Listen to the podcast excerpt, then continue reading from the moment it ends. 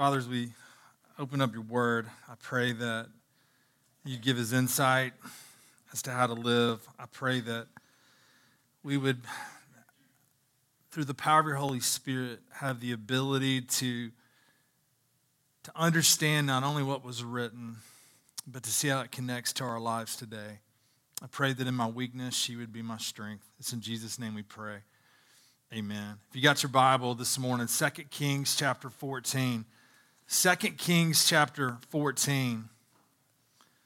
The title of our message this morning is The Sin of a Proud Heart.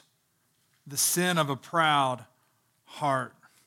And, and what we're going to be doing, Joy, I might have to get you to help me. It's not showing up on my end. The sin of a proud heart. What we're going to do is we look at a lot of different happenings, as in all of these chapters, we have so many different narrative um, movements and so many different highlights of unfortunate things we could pick out and evaluate and analyze about wickedness of a person's life. One that seems to really be emphasized here in 2 Kings 14 is pride.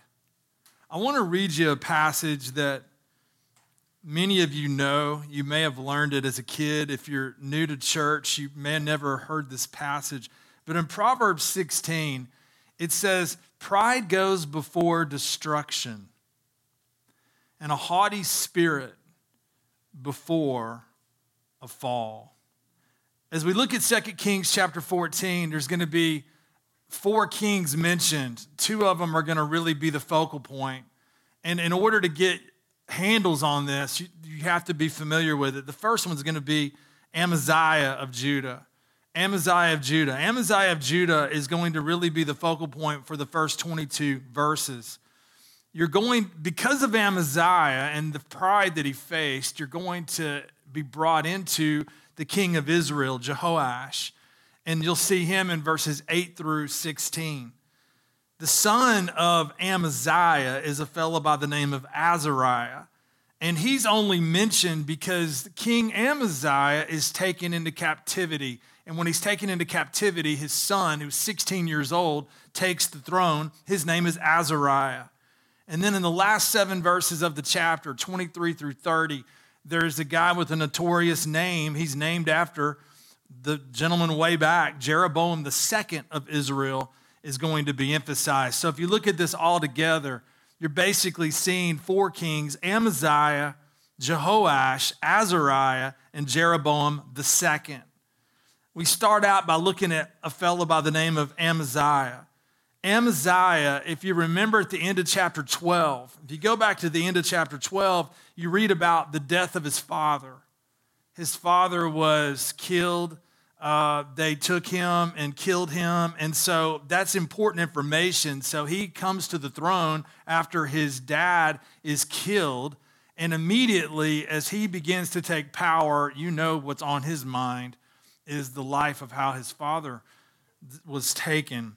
So, what we're going to seek to do this morning is move through the narrative, understand, okay, this is what's happening here, and we're briefly going to look at the good, we're going to look at the bad, and then we're going to stop and we're going to hone in on some key lessons that we learn from the narrative here. Amaziah, verses 1 through verse 22 is central. So if you got your Bible, 2 Kings chapter 14 and verse 1, in the second year of Joash, the son of Jehoaz, king of Israel, Amaziah, the son of Joash, king of Judah, began to reign. He was 25 years old when he began to reign, and he reigned 29 years in Jerusalem. His mother's name was Jehoaddin of Jerusalem. Here's a guy that comes to the throne He's 25 years old. He reigns 29 years. You think about how formative that period of him reigning would have been in his life. He starts at 25 and he goes all the way to 54. And he comes through this period. He mentions his mother, verse 3, and he did what was right in the eyes of the Lord, yet not like David his father. He did in all things as Joash his father had done. What was it that he did that was not right in the eyes of the Lord? we see some things even in our first few verses of chapter 14. We're going to see some things that are commendable that he does in his life, but we're also going to see many other things that are going to reveal a major problem in the king's life, in the king's heart. And verse 4 clarifies it, but the high places were not removed. The people still sacrificed and made offerings on the high places. If, if you ever want to understand the seriousness of that in the Levitical law, you would go back to Deuteronomy 12. If you went to Deuteronomy 12, it's verses 2 through 7, Deuteronomy 12, verses 13 and 14, it talks about the high places and about how the law called them to remove them. The people still sacrificed, the people made offerings, and it keeps coming back to this. And I, and I think we need to be careful to think, well, we don't need to mention again because the text keeps mentions it again, mention it over and over and over and over and over. And when it comes up this much, it's important that we take note of it when it comes up over and over again. And the question is this is that where is the place of compromise in your life? Where is the place of compromise? Do you justify the places of compromise in your life because of the areas of your life that you're obedient in? Now, think about that. It's interesting how it points out where he's obedient, but it also lists the fact that something is wrong, something is compromised. And it's important that we consider it. I don't know about you, but I can tell you, um, as someone who has walked with a divided heart before, as someone who has dealt with a heart that wasn't wholly walking with Christ, that when I was asked these kinds of questions as a person in the seat versus someone preaching, I immediately knew what place of compromise I was dealing with. It's not something you have to often really consider and delve and look. Now, that's wise, and we need to pray about it. But so many times when there's compromise in our life, it's clear to us. We just seek to look over it. We seek to avoid it. It could be a relationship, it could be a hobby, it could be a pursuit, it could be anything that is clearly against what God's word calls you to live in a different way. But we see here this compromise. It reminds you of, of what the Apostle John says. He says, Do not love the world or the things in the world. If anyone loves the world, the love of the Father is not in him. And notice how he describes the things of the world. For all that is in the world, the desires of the flesh and the desires of the eyes and the pride of life is not from the Father, but is from the world. So we need to keep that in mind as we're moving through this. Verse 5 And as soon as the royal power was firmly in his hand, he struck down his servants who had struck down the king, his father. It, to be familiar with what you're looking at there, you have to go back to the end of chapter 12. And the end of chapter 12 speaks about the death of his father.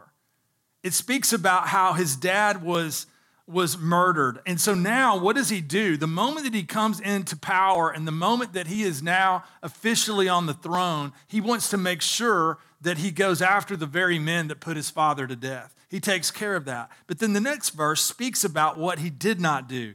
Verse 6 But he did not put to death the children of the murderers, according to what is written in the book of the law of Moses, where the Lord commanded, Fathers shall not be put to death because of their children, nor shall children be put to death because of their fathers, but each one shall die for his own sin. We're not to bear the consequences or uh, like of, of the sins of our fathers in, in this sense that he obeyed and he adhered to the law. He didn't put to death their kids. And what's interesting is it very well, in his act of obedience to the Mosaic law, later we see potentially that come back. But he honored God. He honored God in the way that he handled this. He did it according to the word. And the passage in the Levitical law I, first time I read this, I was thinking, what in the world does it mean? Well, Deuteronomy says, Fathers shall not be put to death because of their children, nor shall children be put to death because of their fathers. Each one shall be put to death for his own sin. That's what we're dealing with. So it's admirable how he followed the law. But then we get into verse 7. He struck down 10,000 Edomites in the valley of Salt and took Selah by storm and called it Joktheel, which is its name to this day. Unbelievable as we get moving here. The, the Edomites, this is, uh, if you're looking at a world map today, you're looking at Jordan. Uh, many years ago in my 20s, uh, I backpacked in Jordan with a friend, and we, we hiked all through Petra. And Petra is a, is a magnificent area. Many scholars and many archaeologists, they speculate that Selah is Petra. Is Petra. It could be 30 miles north. You know, they're constantly looking in archaeology. Petra is, uh, is, is magnificent. It's, it's the valley of, of, it's the Edomite home. It's the, those who, who lived in the clefts of the rock. And so the Edomites, who are the Edomites? It's important to think about this. The Edomites were the descendants of Esau. I was reading about this in a commentary, and I want you to think about the history here. The twin brother of Jacob. And if you think about it, even um, in their mother's womb, they struggled together. And Esau was first, but Jacob had a grip on his brother's ankle. And what happened? He was the one who supplanted his brother, and they constantly competed with one another and the nations that descended from them, Israel and Edom. Isn't that fascinating? That the promise that Jacob and Esau would battle one another is the story of Genesis through Malachi. The Edomites. The Edomites are constantly in battle with Israel.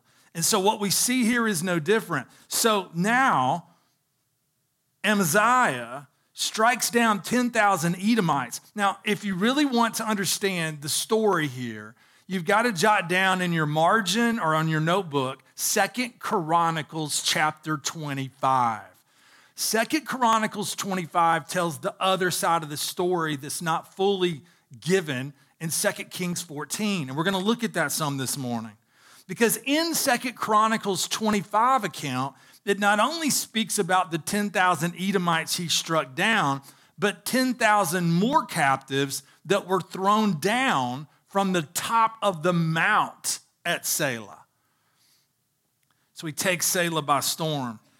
This would have been something that would have been a great victory, a huge victory. If you got your Bibles, go to Second Chronicles because we have to understand a little bit more about what's taking place here in the life of King Amaziah tells us some more information, and it really is key to understand more about this man's heart. We read in Second Chronicles 25, verse 5. Joy, you might could update that and it might start clicking. Verse 5 Then Amaziah assembled the men of Judah and set them by fathers' houses under commanders of thousands and of hundreds for all Judah and Benjamin.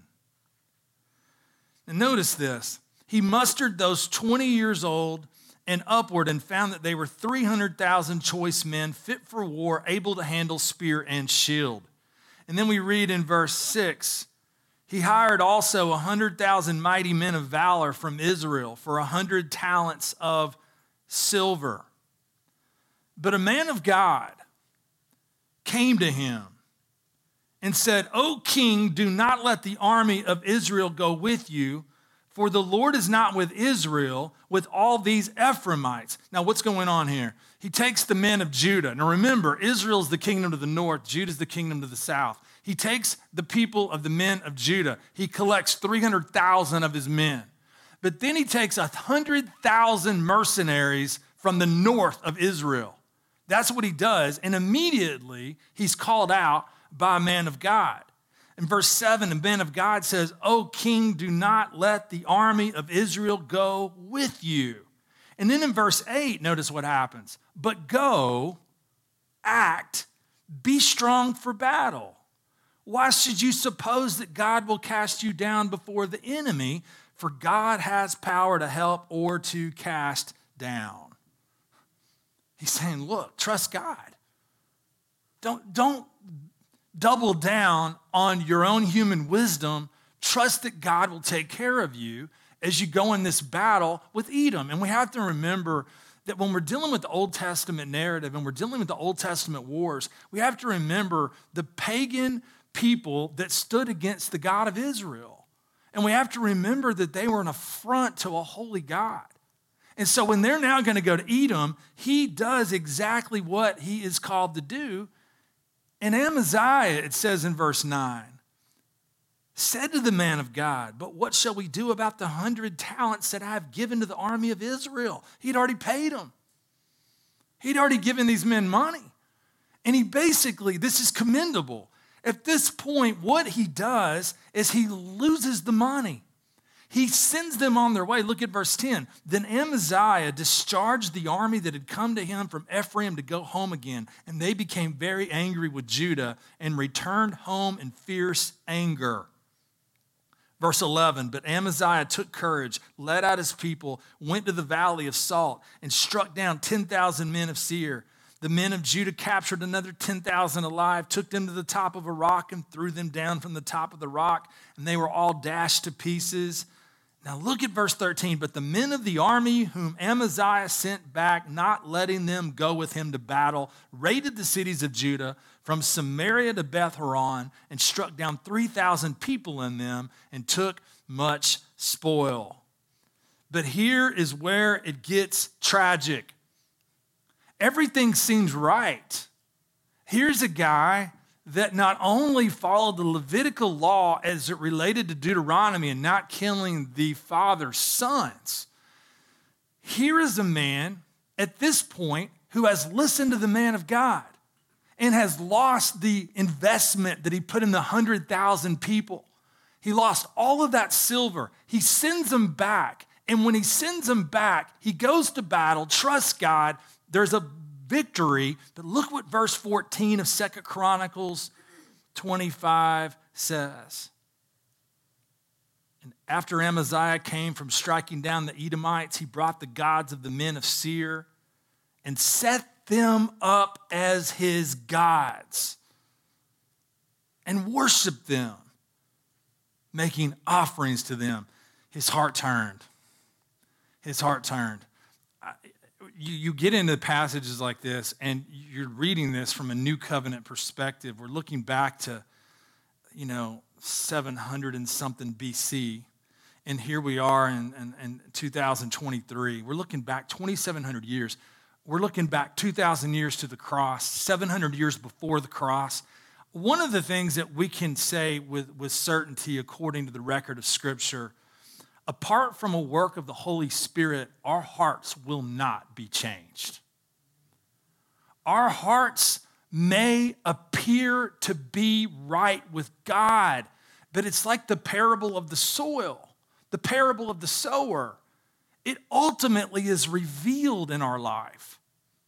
It's hard sometimes to parse through everything we don't understand about these kings in the Old Testament, but the broader principle that we bring it to the present I pray that it would help you to see the complexity and the sinfulness and the depravity of your own heart and the need you have of a Savior. The need you have this morning is not to self improve. The need you have this morning is not to live a better life. It's not to be more ethical, not that that's wrong. But if your desire to be more ethical is a desire to understand the ways of God and to make yourself approved before Him, you misunderstand the entire scripture. This is showing us in so many different ways our need for a greater king. We need a savior. We need a substitute. We need someone to die in our place. We need someone to take the wrath of God that we deserve and to absorb it himself in our place. That's the hope of the gospel. Because if not, our hearts will reveal pride, they will reveal wickedness, they will reveal the fact that our parents are Adam and Eve. So we get in here and, and all of this has happened. What happens now? He's setting up gods from Edom. Second Chronicles 25 15 gives us more. Therefore, the Lord was angry with Amaziah and sent to him a prophet who said to him, Why have you sought the gods of a people who did not deliver their own people from your hand? Hmm. But notice here, maybe since he was receptive before, he'll be receptive now. Things have changed. Verse 16, but as he was speaking, the king said to him, Have we made you a royal counselor? Stop. Why should you be struck down? So the prophet stopped, but said, I know that God has determined to destroy you because you have done this and have not listened to my counsel. He won't listen to godly counsel now. We come back to Second Kings. And I'll read to you another couple of verses from Second Chronicles. So wherever you're in, inclined to go, you can keep your hand in one place and the other. In Second Kings 14, verse 8, then Amaziah sent messengers to Jehoash, the son of Jehoahaz, son of Jehu, king of Israel, saying, Come, let us look one another in the face. Now, that you may not understand the, the, the heart of that when you read it without re- reading the rest of the chapter. He's ready to throw down. This isn't like, let's talk. He's like, let's go, man. I just took out Edom and I'm going to take you out. And Je- notice this, it's, it's unbelievable. Jehoash understands it. And but if you read Second Chronicles 25, 17, it gives you more background as to why he challenged the king of Israel. Why did he do this? Well, he's not listening to the counsel of God, but he's listening to counsel. Second Chronicles 25, 17 says, Then Amaziah, king of Judah, took counsel and sent to Joash, the son of Jehoahaz, son of Jehu, king of Israel, saying, Come, let us look one another in the face. It doesn't tell us that in the Second Kings passage, but Second Chronicles says he sought counsel. You remember some of the stories that we've seen of bad counsel? It all starts with uh, Rehoboam. Rehoboam, remember, he had a bunch of uh, he had a bunch of proud, arrogant buddies, and they wouldn't listen to the counselors of his dad. And then rather than listen to wisdom, these proud, strong, arrogant little punks did what? They did it their own way. They did it their own way.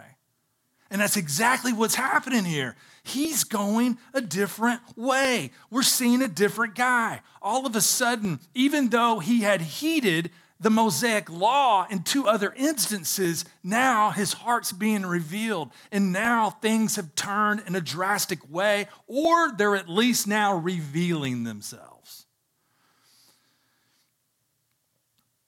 On and on here. He, he, what's, what's amazing here is, is Jehoash is like, he's not real threatened by him. Verse 9, he sent word to Amaziah and here's what he says A thistle on Lebanon sent to cedar on Lebanon, saying, Give your daughter to my son for a wife, and a wild beast of Lebanon passed by and trampled down the thistle. Now, what in the world is he saying here? The point of his parable, and I had to look up help for this, is that a puny thistle, Amaziah, easily trampled by any wild beast, should not make the mistake of comparing itself in might to the immovable cedar on Lebanon. He's like, hey, man, you are barking up the wrong tree. You don't even want to think about this. But he's not listening to wise counsel.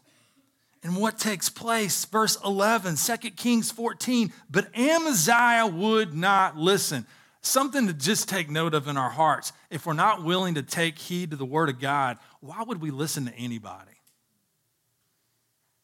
If you're here today and you're completely living in denial of God's Word, don't think you're somebody who collects wonderful counsel. You're self serving at best in what you get in your counsel. And I say that from experience. Can you say it from experience?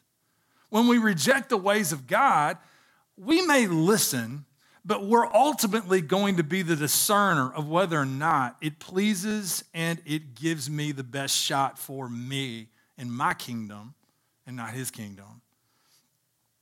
He doesn't listen. So Jehoash, king of Israel, went up, and he and Amaziah, king of Judah, faced one another in battle at Beth Shemesh which belongs to Judah, 15 miles away from Jerusalem.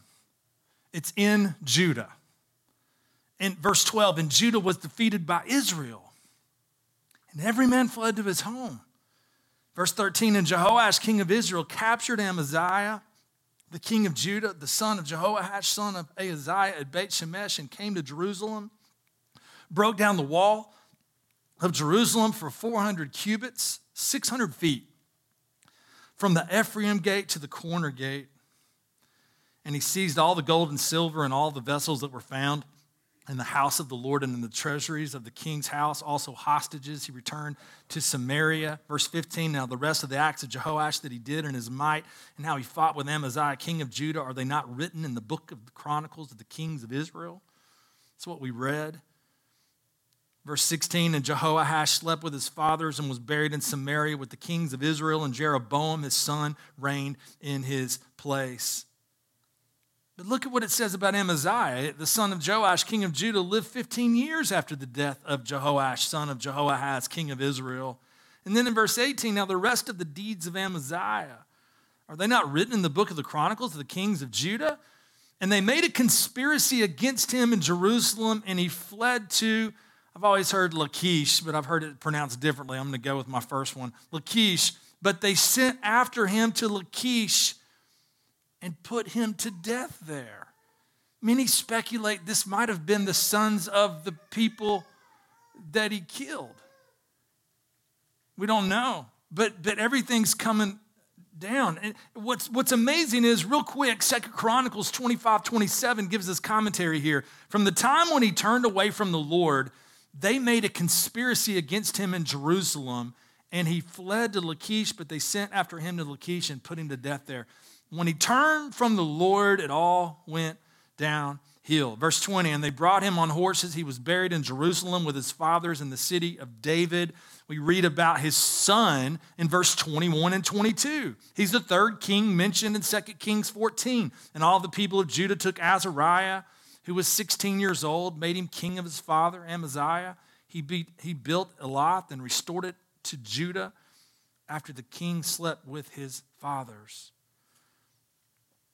So now, Jeroboam the second, and the, the, if you understand the, the, the kings and the promise, Jehu was promised that there would be four kings after him that God would preserve. And that's exactly what's happening in Israel. It's God's faithfulness. Verse 23 to 30 is now telling us about Jeroboam the second. And he had a marvelous reign according to man. He gained more land you can possibly imagine, all the way to the Dead Sea, all the way north of the Galilee. He even, it says in verse 28, went into Syria, got Damascus. I mean, the land and the borders of Israel were going back to where they were. There was a glorious time of economic stability in the 41 years that he reigned, but his reign was when Amos the prophet comes on the scene. And Amos did not have a lot of good things to say about Israel. So here is a man who's powerful, but here is a man who's completely against the ways of God. He's completely against the word of God. And you see that as you read 23 to 30 right away. When we look at this this morning, I want us to move into the snapshot of what we're looking at. We're looking at the good, the bad, and the lessons. What is the good? Let's walk through it. I mean, Amaziah had a long reign, took down his father's murderers, brought justice there, had restraint in sparing the kids of those murderers. He had a victory over Edom. He listened to the counsel of God for a season. He followed the ways of the Mosaic law for a season. What was the good you see in Jehoash? I mean, he, he did give Amaziah the right advice. Don't mess with me. I, you could say that was wise. He according to man standards, had a great situation as he conquered the aggressive Amaziah. You go to 21 and 22, Azariah, he built Elath. Most think it's that which you go to the southern have been there, Elath at the very bottom of Israel by the Gulf of Aqaba, all the way down. Elath, he built that, big deal for all of it meant. Jeroboam the second, he had a incredible land grab economic prosperity, economic advances, reestablishes the northern kingdom's ancient boundaries. You can see some good that takes place with all four of these men. What's the bad? What's the bad? We're moving towards the lessons here. What's the bad? Amaziah. If we're going to sum up quickly, Amaziah's life, he turned away. He turned away. Everything that we can read turned south when he was victorious against the Edomites. He turned away. Jehoash, I mean, there's not much you can say good about chapter 14, verse 14, when he plundered much of the temple in Jerusalem. You get into the third guy, Azariah. He still tolerated the high places in verse 21 and 22 offerings made by the people on the high places. In chapter 15, we'll have to go through this whole issue in verses 1 through 7 that he became a leper. It seems to be connected. We'll have to look more into that. But then we got Jeroboam the second, and the bottom line is verse 24. And he did what was evil in the sight of the Lord. He did not depart from all the sins of Jeroboam, the son of Nebat, which he made Israel to sin. Can you imagine? I think the audacity, like when they're sitting there in the, uh, you know, the birthing uh, hallway of the floor of the uh, hospital, and they're like, hey, what would be a cute name for this little boy? Let's name him after Jeroboam. That's like me coming up to you ladies and going, what's your precious little girl going to be? Oh, Jezebel. This is great. And sadly, he follows down the same course. He goes the same way. But here's what I want to look at with you the key lessons. We could go a lot of different directions. I want us to focus on pride. Let's narrow it to pride. Many others you could come up with that we could talk about, discuss. Pride. I want to give you four takeaways on pride, and then we're going to be done. The first one what will a proud heart do? Number one, It'll fill you with arrogant boasting. It'll fill you with arrogant boasting. Pride is having the wrong view of yourself. You're deceived. If you have the wrong view of yourself, you think you're something when you're not. It fills you with arrogant boasting, and we saw that, right? Come, let us look one another in the face was his way of saying, Man, I am the king of the world. I can take you out. And, and, and, and what happened? The, the king of Israel said, Man, it's getting to your head. It's getting to your head. What are you doing? He says in 2 Kings 14 10, the king of Israel says, You have indeed struck down Edom, and your heart has lifted you up. And he says, Be content with your glory. It's almost like he's saying, Man, good job. You did good. But be, just slow down. Be content. You're the man of the hour. Don't go blowing it now by thinking you're a big shot and come up here and challenge me. Just calm down. But it got to his head. Proud hearts will become arrogant, boasting hearts. It's sad, isn't it? It says in Psalm 94, verse 3, O Lord, how long shall the wicked, how long shall the wicked exult? And then Psalm 94, 4, they pour out their arrogant words, all the evildoers boast. It doesn't matter what age of life. If you find an adult that's proud in their heart, that's arrogant, they have no understanding of who they really are before God. If you find someone, you, isn't it crazy? You can start with the oldest and go down to the youngest. If you find a, an older, arrogant person, if you find a young, arrogant kid, you know what it shows? He has no concept of reality. Psalm 17:10 They close their hearts to pity, with their mouths they speak arrogantly. A proud heart will fill you with arrogant boasting. The second lesson here, a proud heart will lead you to miscalculate your successes. If that's not right grammar, just don't tell me. Your success. It leads you to miscalculate. Now, what do I mean here? There, there's some things that we learn here about Jeroboam II. We see this arrogant boasting evident with Amaziah.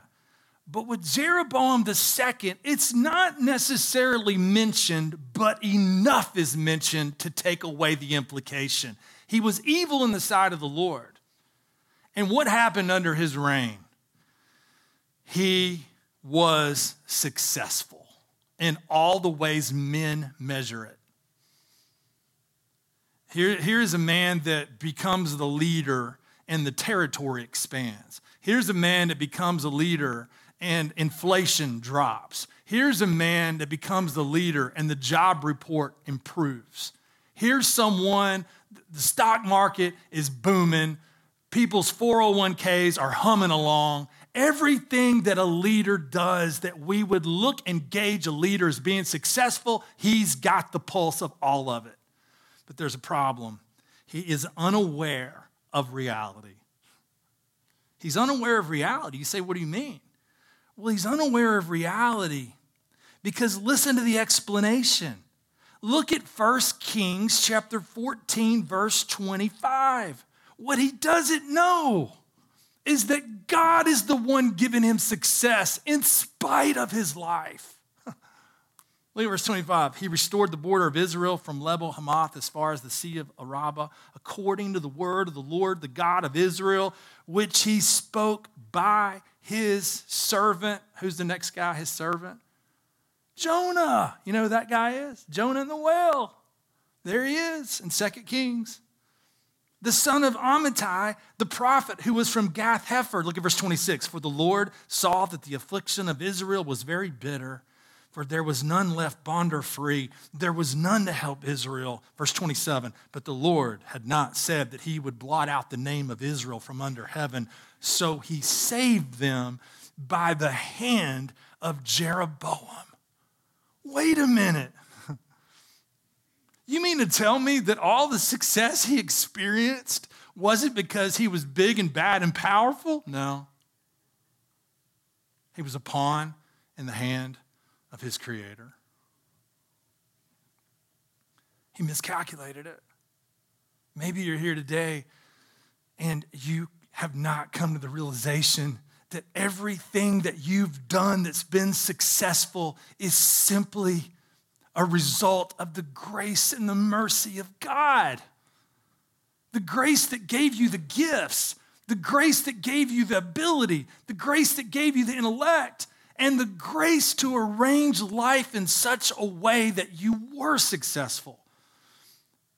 The third lesson here on pride a proud heart will turn you away from God and His Word. Did you catch that here? He goes to Edom and he just is victorious like crazy. But then what happened? Did he have any type of receptivity to the man of God? No. He rejected. Second Chronicles 25 15. The Lord was angry with Amaziah, sent to him a prophet. Why have you sought the gods of a people who did not deliver their own people from your hand? And what does he do? Rather than humble himself and rather than heed the word of God, his pride now has gotten in the way. He rejects the counsel of God, he rejects the counsel of his people. Fourthly, a proud heart. A proud heart basically is the fabric of the old garment in Adam. You say, what do you mean? Pride summarizes what it looks like to be in Adam. There's two types of families in this world. This morning, you're either in Adam or you're in Jesus Christ. And the garment of the people of Adam, the fabric of that garment, is known with pride. Remember, Jesus says in Mark 7 21, For from within, out of the heart of man, come evil thoughts, sexual immorality, theft, murder, adultery, coveting, wickedness, deceit, sensuality, envy, slander, pride, foolishness. So, this morning, learn some lessons about pride, but let's look at the flip side by the grace of God. Let's look at the flip side and see how humility contrasts with pride. Pride fills you with arrogant boasting. A humble heart, only made possible by the grace of God in Jesus Christ, by the power of the Holy Spirit. A humble heart doesn't fill you with arrogant boasting, it fills you with the awareness of your great need. I love it. You know, today maybe you're here and and uh, you're hanging on to God's word. Everything you hear, and, and, and you're finding yourself like, I need more, I need more, I need this, I need this, I need this. Praise God. Praise God this morning because that's not a natural response to the Word of God. If that's the re- reaction you're having this morning, I want to encourage you. I want to encourage you. If your reaction is more on the other side, I want to encourage you to pray and say, God, would you break this heart of stone and give me a heart of flesh? But if you're on the other side this morning and you're seeking a humble heart, I want you to thank God for His Spirit revealing that to you. It fills you with the awareness of your great need. Matthew 5 3, blessed are the poor in spirit, for theirs is the kingdom of heaven. Blessed are those who are spiritually bankrupt. If your attitude this morning is not to flex on people, but your attitude is to say, Oh God, I'm so weak. I need you. Blessed are the poor in spirit. Humility. The second contrast. Pride will lead you to miscalculate your success, but a humble heart will lead you to dependence and gratitude. Think about that.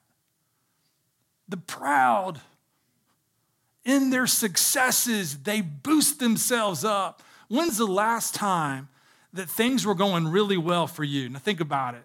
As a kid, it could be academically, it could be socially, it could be athletically. When's the last time all those things were happening, teenager, and you stopped and you literally wanted to hit your knees and say, Thank you, God. I don't deserve any of this. Or did it make you want to say, Yep, yeah, I'm the man, I'm the girl, I'm the woman? Or did it make you want to say, No, God, it's your gift. It's your gift in the successes that you've recently experienced, what was your response? What was your response? Was it a self righteous pride, or did it literally almost bring a tear to your eye as you reflected on the blessings that only God can give? Thirdly, a humble heart. Doesn't turn you away from God and His Word, it leads you to God and His Word. Backing up, I love this. You know, think about Paul you think about a guy that God chose to use in a way that was marvelous. And what was his attitude in the midst of it all? But whatever gain I had, I counted as loss for the sake of Christ. And then he says, Indeed, I count everything as loss because of the surpassing worth of knowing Christ Jesus, my Lord. It's almost like you could say, Paul, what do you think about being a, a, a, a celebrity pastor in the world's eyes? What do you think about being one of the most known, notable people that are servants of God? It's as if at that point he would say, I count everything as loss. I want to know Christ. I want to know Christ crucified. I want to know him in the power of his resurrection. I want to know him in the fellowship of his sufferings. That was his attitude. Why? Because humility from the Holy Spirit had brought him to a place of dependence and thankfulness. A humble heart leads you to God and His Word. By the power of the Holy Spirit, when we become humble and the Holy Spirit is working in our heart, there's a desire to do what? In James 1:21, put away filthiness and rampant wickedness and receive with meekness, humility, receive with a teachable heart the implanted word, which is able to save your souls. I want to ask you a question this morning. What area of your life right now is a great concern to you? Maybe a, it could be a decision on which road to go down. It could be a situation of trial. It could be a situation of temptation. Here's the question Are you willing to submit your will to the will of God and the Word of God? There's your answer as to whether or not you're proud or humble. A humble heart by the grace of God, is willing to say, Oh God, you got to break down this, this heart of pride because I'm so tempted to go away from your way. But God, would you break down my resistance? Would you break down my disobedience? And oh God, would you give me a heart to follow you? A humble heart is led to God in His Word. And then finally, this morning, a humble heart, praise be to God, is fabric, is the fabric of the new garment in Christ Jesus. At salvation, what do we learn positionally takes place? It's hard to, you know, like all we know is we look back at our testimony and we say, hey, all I know is by grace through faith in Christ. I believed on Jesus. He mysteriously saved me. We could go around the room and some were saved at youth camp, some were saved in a church service, some were saved as a friend shared the gospel to you. I remember Judy Riley telling me one time, she goes, I was saved reading the Bible. I just read it, and I was saved. Faith comes by hearing, hearing by the word of Christ. But what happens? At salvation, you can't see it happening, but mysteriously, you put off the old man. You put on the new man. And then now, as we learn to live as a Christian, Paul says, Be who you are. Live in light of who God has made you in Christ. The new man's already been put on positionally. Now, practically, daily, submit to Jesus. Walk by faith. Obey him in dependence. Daily, don't go back to the laundry basket and get that nasty, stinky t shirt out and put it back on. No, put on the new man. Put on the new man. Be who you are. And what are we told to be? as those who Christ has saved. Colossians 3:12, put on then as God's chosen ones, holy and beloved, compassionate hearts, kindness, humility, meekness, and patience. So today as we land the plane,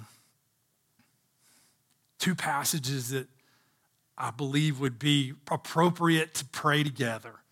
One is Psalm 51:10. Create in me a clean heart, O God,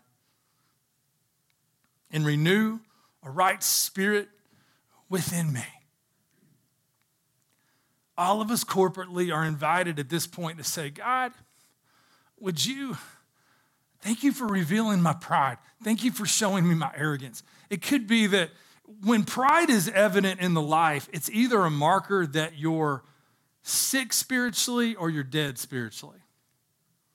As Christians, it means we're sick spiritually. We're not walking in fellowship with Christ. But, but sometimes it reveals that we've never experienced what it means to be truly saved that we may have professed Christ, but we never may have never possessed him. We may never have known him. We may have had an empty outward ritualism, but never experienced the heart of change that only the Spirit can bring. But the second passage, and we're done. Search me, O heart, Psalm 139. Search me, O God, and know my heart. Try me and know my thoughts. And see if there be any grievous way in me. And lead me in the way everlasting. If you bow your heads with me this morning as we pray, as Mike comes. Again, I want to, I want to encourage you. We're reading through these kings, and even the good ones, they struggle. We looked at, we're looking at the series, and we've sort of subtitled it God's Faithfulness, Israel's Rebellion, and the Need for a Greater King. the need for a greater king. That we need a greater king. We, it's only in Jesus can we be what God called us to be. And the Lord Jesus Christ went to the cross to take our sin upon himself that we might be saved. And the scripture says, For God so loved the world that he gave his only begotten Son, that whosoever believes in him shall not perish but have everlasting life. Have you trusted God? Have you believed in Jesus? Have you seen yourself in need of him? And the beauty is this it's so wonderful. The beauty is, he made him who knew no sin to be sin for us, that we might become the righteousness of God in him. We can't make ourselves more humble, it's a work of the Holy Spirit. But the Holy Spirit reveals to us our need. And the goodness and the grace of Jesus is that he freely gives to those who call on his name.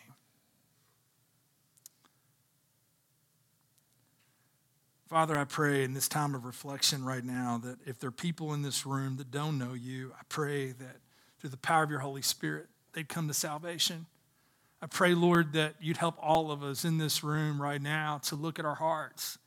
I pray that through your Spirit, we would walk putting on what is reflective of who you have made us to be in your Son, the Lord Jesus Christ.